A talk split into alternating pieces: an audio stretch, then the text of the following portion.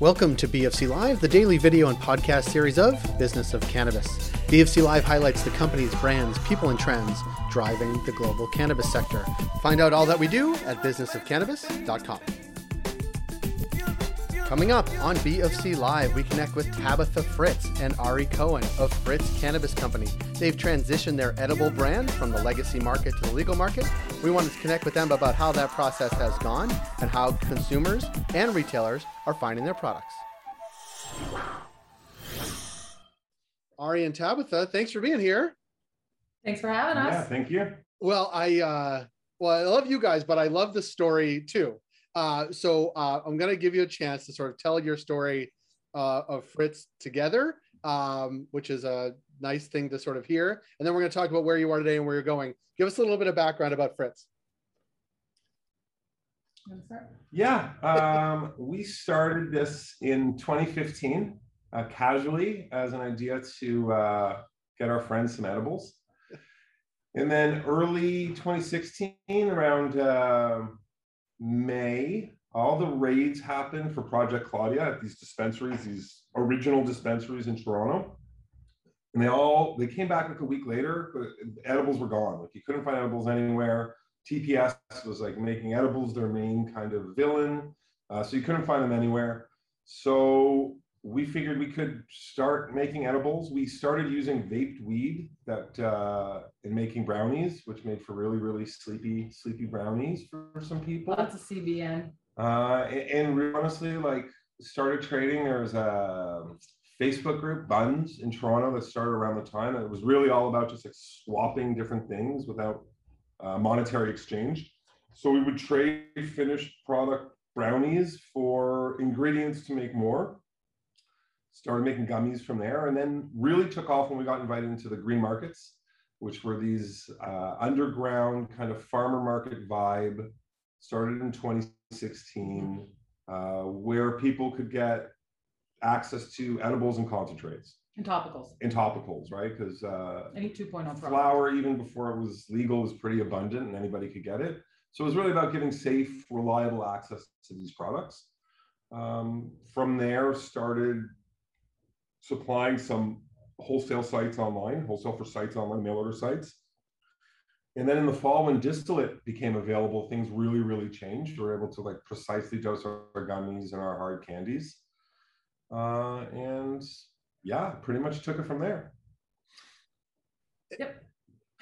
And, and I like, I, I want like, it, you, you make it sound so simple, but that transition from sort of where you've been and that that's those sort of roots to where you are today cannot be an easy path, but talk a little bit about that and sort of how you approached it, who you approached, and like how you found that process going from sort of that that legacy component to where you are today on shelves. It's been arduous, I would say is the best word for it. Um, nice word like for from it. the very beginning. Yeah, like from the beginning, we knew that we wanted to make our way to the regulated market as soon as that was available to us. Like it's, you know, we it's not sustainable to to just operate in the legacy market. At least it wasn't for us to do that long term. Um, and so we knew we wanted to get to the regulated marketplace. So once edibles started becoming legal, we started having conversations with different LPs and different groups. Um, and really did not find the right fit for us um, until last summer when we were introduced to Meds Cannabis, which is the LP that we're with now. Um, and they were doing a really a, a, very cool model. They've built out a facility that has six um, sort of like subspaces within it that different processors then lease out. So we were able to lease out the space in a licensed facility, which enabled us to get to the regulated marketplace without having to invest in like an LP license and making our own facility and all of that. Um, and at the same time, we were fortunate enough to get connected with some investors who believed in our vision, who said, look, you know, we see that you have the knowledge, you have the skills. Um, we went in together, we invest some money in our company, they invest some money in our company, we have joint ownership. And, you know, together we've been, over the last year, we've gotten to the point now we shipped our first order to the OCS in August, which was insanely exciting and insanely stressful at the same time. Um, and we've been selling out at the OCS. We just keep shipping orders. So now we're growing, right? And now it's about, okay, how do we get efficient? How do we scale up? Um, we've hired some employees, which is super exciting as well that we can employ people. Um, so yeah, that's kind of, it's, it's been about a year for us to get from the beginning of, of making the transition into actually being transitioned. So, I, and I think for a lot of groups, that's actually kind of short. So we've been going fast. Yeah, yeah we I, learned a lot. Well, I, yeah. was going to say you learned a lot at the very beginning of the story too, but like, how is the learning curve going from like being in that facility and now having to make, you know, make the gummies and make the get make the edibles that you're making at scale, dosed as they are? Like, how, how has that process been? And like, do you need to be a chemist? I guess a steep learning curve. Yeah. Uh, there were a lot of things we did not anticipate coming from the legacy market, right? When we were doing it before, it was essentially a home business, right? We would make our gummies. If I was out of, you know, uh, sugar, I would run out to Mills and buy some more sugar and use that sugar. Here we have to order the sugar, have a COA for the sugar, have our quality assurance vet approve the sugar, Approve the um, vendor, approve the vendor that the sugar came from. inspect the sugar when it gets here. Right, make it release the sugar when it gets here, make sure that the container that we're putting it in, in the processing room is acceptable. And then we can use the sugar, All but very good things, Yeah, but yeah. quite time consuming. not, we're not used to that. And what, not what we're. But then we want to scoop the sugar in, we have to get a scoop from an vendor that's an approved scoop that QA has gone through the same process. for. Yeah. So it's just been a lot, like, it- it's a very, very different world. Yeah, Um, but it's great. We have an eighteen hundred square foot beautiful facility where we're uh, producing legal gummies. Yeah. That's the dream, right? It's, it is the dream. And, and talk, talk about how, I mean, before we came on, you talked about there, there's high demand for your gummies.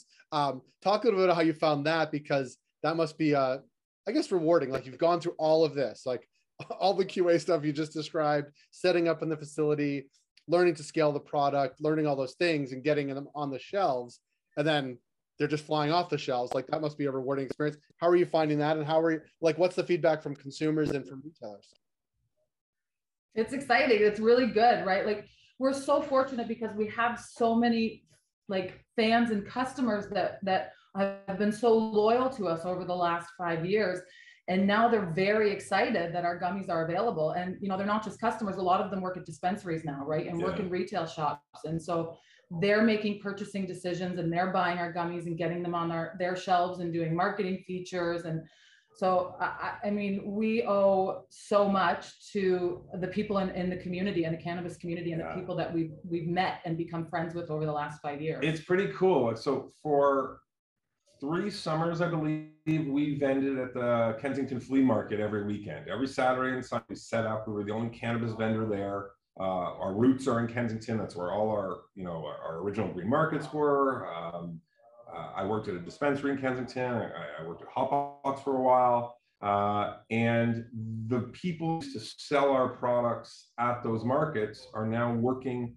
like across the street at one plant and down at the Hotbox dispensary. Like the transition we kind of we grew up with them right? Yeah. and it, it's a nice feeling for sure. Full circle it's like it's really cool right? Yeah. to like see it come back around and be like hey we're still here together. You know we started out together five years ago and we're still here together like doing it. So it's it's super exciting and yeah.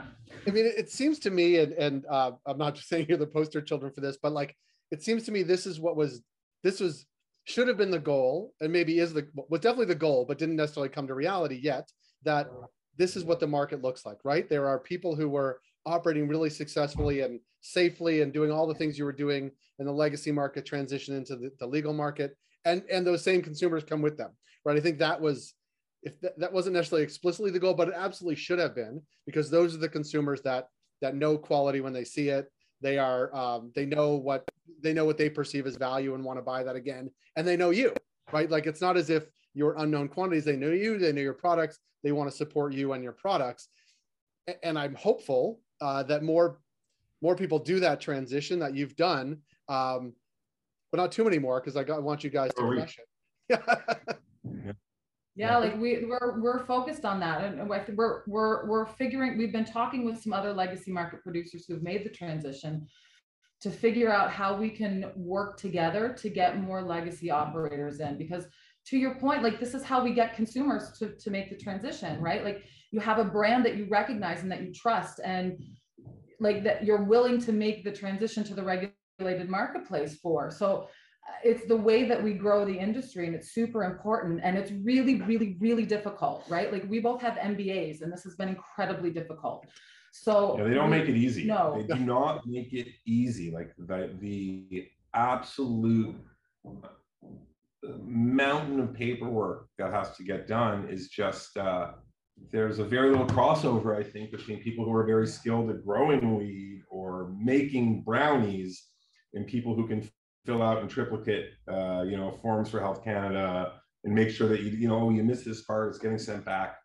Uh, there's not a lot. There, the Venn right? diagram is relatively small. Yeah, absolutely. You, you two are in it, but but the, the, Venn diagram is small, and yeah. and I guess that's the point. And like, it should be bigger. Um, it should be bigger uh, probably because the things in triplicate are probably overburdensome, but also I think more and more people will see that it that it can be a success, right? I think, and that's that's part of the lesson too that you you can do it, it can be successful, it can be profitable. Your consumers will come with you. All of those things I think are are uh, case studies in what you guys are doing.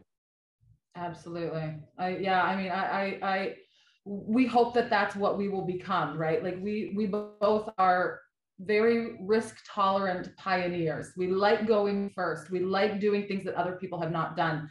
And uh, you know, I think I speak for both of us when I say the purpose of that is is to make it easier for other people coming behind.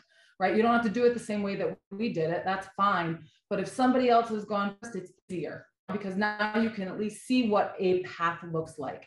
So, you know, we we're both very cognizant of the fact that like we're doing this so that other people can go and we want other people to get into legacy right i'd love to see people who have a table next to me at the green market have a, a shelf next to me at a store like that would be amazing so I that's something that we care about, and we're, we're really hoping that we can help drive that. Yeah, like uh, our philosophy has kind of always been there's room for everyone to eat here, mm-hmm. right? As long as people are producing a good product that people want, um, I'm not worried about this guy next door that's making you know uh, another edible taking food out of our kids' mouths, right? right? There, there's there's plenty for everyone. If people do it right, everyone eats, right? Yeah. And that's uh and consumers win at the end. Yeah. They have variety and they have what they want yeah i was i was struck when you said the mbas like i think it's a very compelling mba case study actually um, about sort of navigating your way in a new industry and a new market um, and sort of the trials and tribulations of what you've done i i look forward to someday someone writing sort of their case study and their thesis on on exactly this uh, fritz's uh, cannabis uh, journey so uh, i congratulate both of you uh, and look forward Thank to you. connecting with you down the road hopefully in person at some point Yes, that would be great. That'd be great. Hopefully, fingers crossed. Tabitha and Ari, nice to see you. You, you too. too Thanks, Jay. Take care. That was Tabitha Fritz and Ari Cohen of Fritz's Cannabis Company. If you like this program, please rate and review us wherever you heard the show. It helps support the work we do. We're able to do what we do because of our ongoing partners, including Alterna Savings, Cannabis at Work, Cannabis Benchmarks, CanDelta, Gallagher, Headset, and Torkin Manes. Find out all that we do at businessofcannabis.com.